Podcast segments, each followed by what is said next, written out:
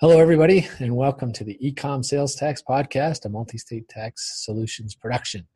In this podcast, our goal is to help e-commerce sellers and their tax advisors keep up with the constantly changing world of sales tax. So let's get started. I'm your host, Andy Johnson. I've got Dan Peisner with me. Hello, Dan. Hello, Andy. Dan is one of the country's foremost authorities on the world of e-commerce and the assistant author on the AICPA course on multi-state income tax. Dan, we've got some developments in a few different states that we want to cover specifically for e-commerce sellers and probably in particular FBA sellers, right? Correct. So the first one I want to talk about is the state of Washington. Washington has been one of those states that's super aggressive on sales tax audits, especially of e-commerce sellers, Amazon FBA sellers. And in the past, when Washington passed the law that was going to require Amazon to be the tax collector, which a lot of e-commerce sellers applauded and then later realized, wow, should we have even asked for that? Because now it's worse. But anyway, when Washington passed that law, they also put in there a provision that if someone came to them voluntarily, that the state of Washington would waive the penalty, which I think, correct me if I'm wrong, is like 39% penalty. That's about right. Yeah. And would limit the look back if sellers came to them voluntarily. But if Washington found you first, then none of those benefits were available to you. But just recently, Dan, how did we learn that Washington is changing that policy? Well, Washington actually they came up with this policy out of nowhere, and I've got my suspicions as to why. But they've actually had a lot of their auditors start reaching out to their open cases, and the catch to this program is, as you said, normally to get the advantages of essentially a voluntary disclosure, you have to voluntarily disclose. Once the state's found you, normally there's nothing voluntary about it. But in the fine print on this one, it says you may still qualify in the event that you've already been contacted and to reach out to your contact. From what we've seen, this is very much a case-by-case basis. We're not yet sure what criteria they're using for those, and from what I've seen, I'm not sure the auditors are very certain of this yet themselves. We've seen a lot of inconsistency in the process, but the state does seem to be willing to work with people to get in exchange for working with them. They will they're going to entertain at the very least waiver of some of that penalty, if not all, as well as limiting the look back to 4 years plus current.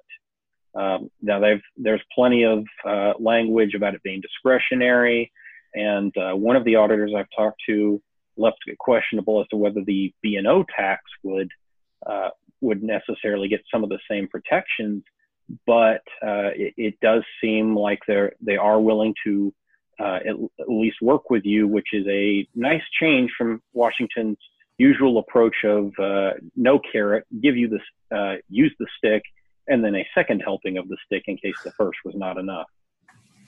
So we have a couple of clients that this will really help, right? And so in general, the state of Washington's approach is if they find that you had Nexus and you don't come to them first, how far back does Washington try to typically go? We've seen Washington go back 7-8 years before.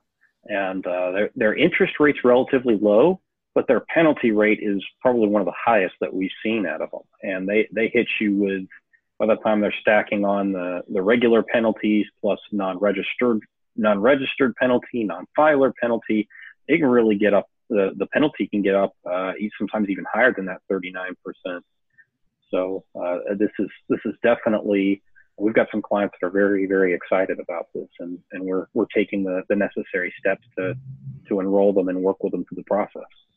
Yeah, I mean, one of our clients, I think you mentioned this, the penalty alone would save them upwards of $200,000, or did I hear that right? It could. We're still kind of running the numbers on them, but the look back alone with knocking 3 years of uncollected tax off is a huge, huge boon. Now, we've all just started the process, and we don't know how giving the state's willing to be, but even a shot at reduction is a lot better than the usual. Right. What they had before was really bleak. And we always just warn people that once the state of Washington finds you, man, it's rough. Now, it's not like they're just waiving everything, right? They're still going to go back 4 years plus the current. They're still going to get interest. But right. So don't think that you're off the hook. And even if you went to them voluntarily, they're not going to waive everything. They'll want you to pay the back tax. So I don't want people to have the wrong idea. What we're saying is Washington usually issues the death penalty. Now they're going to, convert it into, 99 years plus 100 years in the, probation or something. So that's not a great analogy maybe, but it's a lot better than it was before. Let's say that. Exactly. It's brought hope to some of our clients. Right. All right. Another development. Let's see, what else did I want? Oh, the typical tax penalty across the states is more like 10%. So that's why Washington stands out as such a big exposure. Dan, when did Amazon notify their sellers? Oh, it was May 15th. When Amazon sent out a notice, we got some of these from our own clients, where Amazon notified our clients that they would be sending information to New York about certain third-party sellers. If you had sales in New York using Amazon in the year 2014, then Amazon said, hey, because a valid and binding legal demand, quote unquote, from New York, we're going to have to send a report to New York that gives the total of your sales in New York in 2014.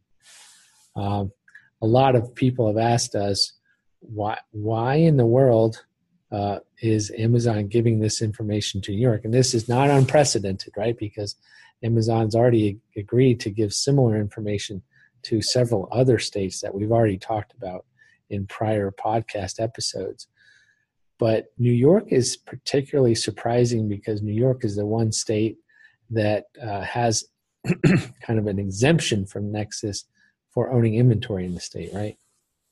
That's correct.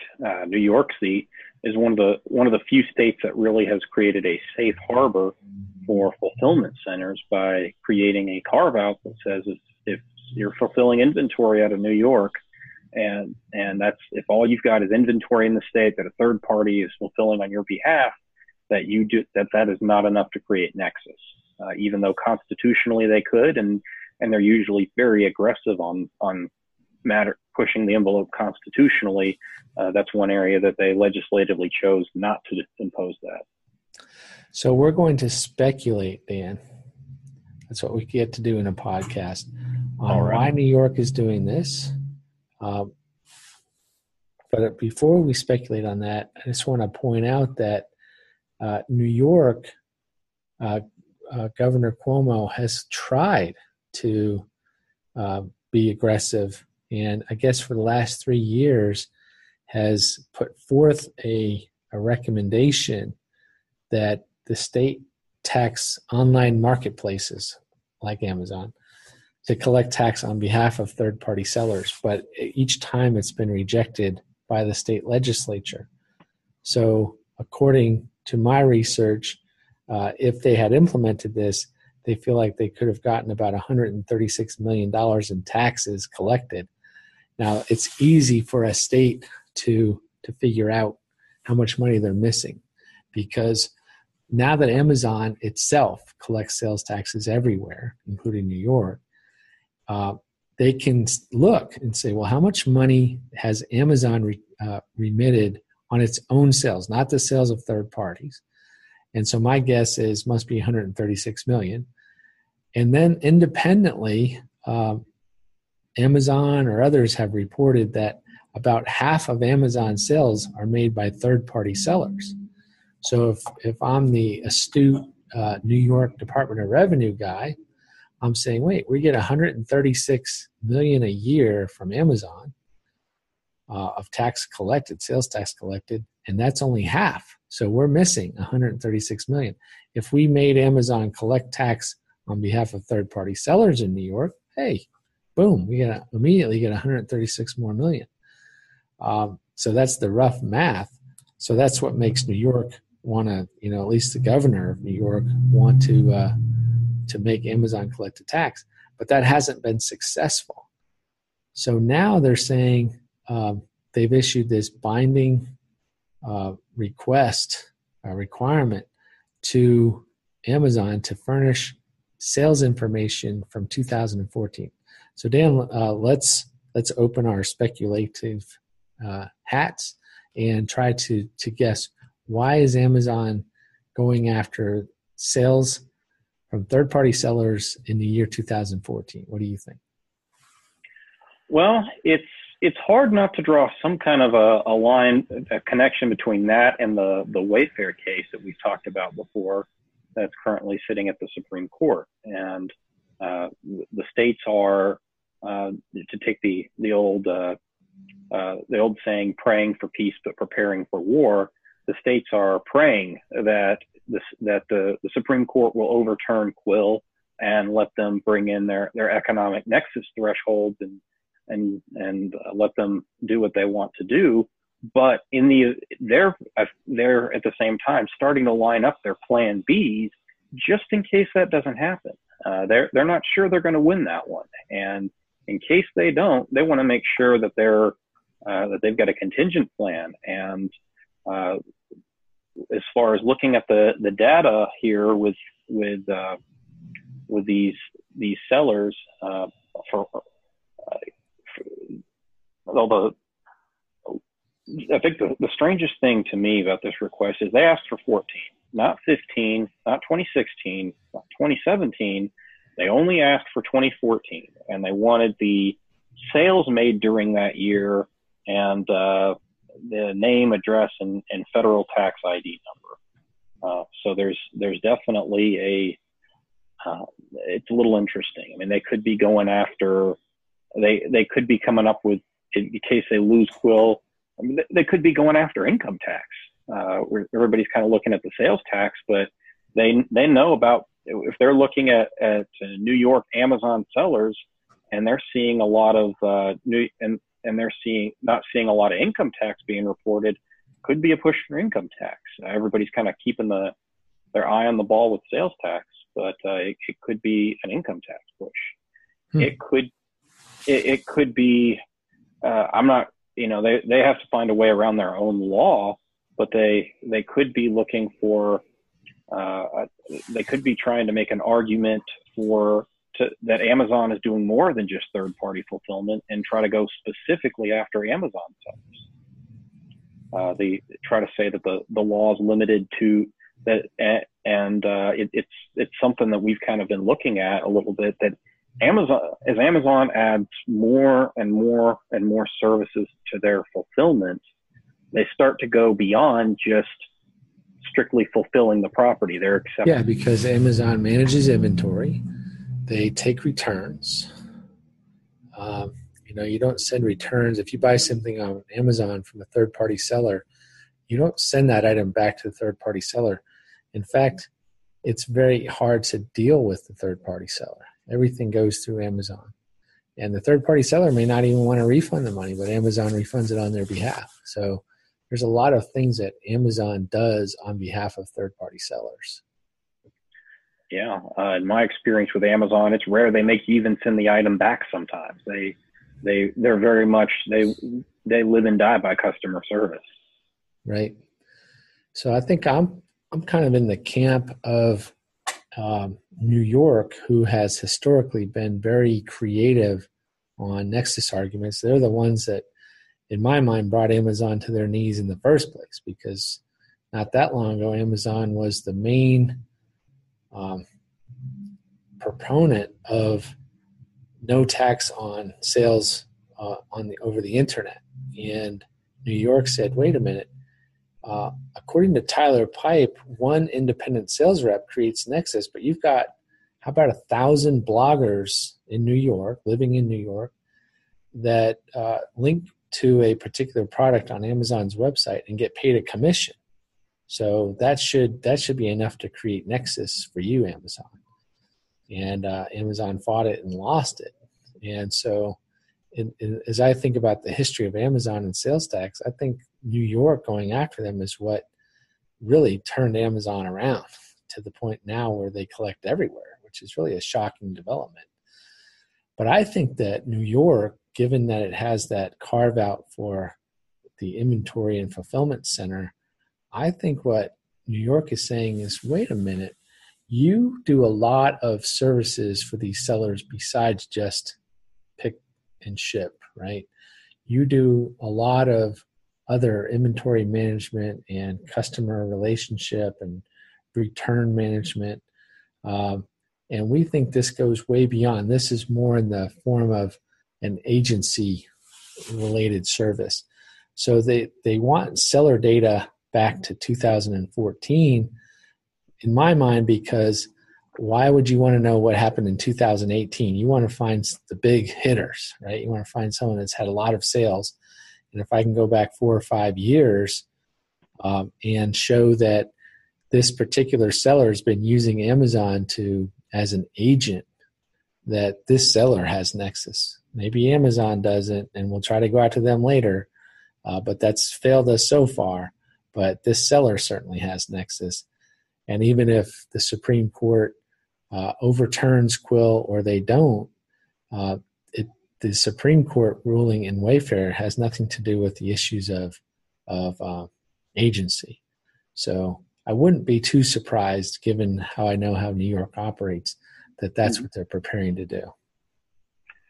Yeah, and it's they wouldn't even, they are the grandfathers of click-through Nexus, so to speak. And there wouldn't even be the innovators in this agency theory. South Carolina is very much pursuing Amazon in their court, saying that Amazon really is not only the agent, but that Amazon's really the seller because of those very services you mentioned, and that they should be collecting. And Arizona is trying to assert that as well through their own laws. So it would be a little bit of a twist on that to give them all Nexus, and maybe New York won't go after Amazon too much, at least until HQ2 is announced, but they've got something up their sleeve. Oh, that's interesting. Yeah. Yeah. Amazon's going to try to leverage HQ2, I'm sure. Mm-hmm. All right. Let's cover the one other development we wanted to talk about today. And Dan, why don't you introduce it? Well, the last development is Indiana, and this is a program that kind of came out last month, I believe. And what it is it's a voluntary disclosure program specifically for online sellers. Now, to qualify, your only contact with the state of Indiana, your only nexus with them has to be through inventory stored with a third party that a third party is fulfilling on your behalf. And if you do that, they will give you they will waive the penalties, and they will give you a limited look back for both sales and income tax. But the sweetener is that rather than their usual 3 or 4 year limited look back, they will limit it to calendar year 2017, or fiscal for income tax purposes. So if you've been, that's a nice reduction of potential back taxes, particularly since I believe Indiana was not a participant in the MTC's online seller amnesty program. Yeah, that sounds great. That would be pretty much unprecedented. So that's fantastic. So sellers selling in Indiana that have prior sales going back more than 1 year should probably take advantage of this amnesty. Yeah, especially if you've got anybody that's had a lot of sales in the past. Indiana is not the most, has not been the most aggressive state in the past, but it's anybody's game once Quill comes, once the Wayfair decision comes down. These states are all trying to get the money somewhere, and yeah, they're all finding their own little creative ways to chip away at this problem that they've had. And one of those, it's Washington, California, Pennsylvania, and to an extent Connecticut have all proven that they know how to find these, a lot of sellers that are selling in their state through Amazon and other platforms. And if there's a chance that there's a, we've kind of suspected there could be a third party out, some kind of a third party company that's mining this data from Amazon somehow and is selling it to the states. And if they've peddled it to California and Washington, you bet they're also talking to these other states. So it's being able to with some certainty clear that past liability. There's definitely some value to that. All right, excellent. All right, Dan. Thank you so much for sharing this today. It's been super informative, and I hope beneficial to clients and friends of the firm. So, Dan, with that, I guess we'll see you next week. Thank you, Andy.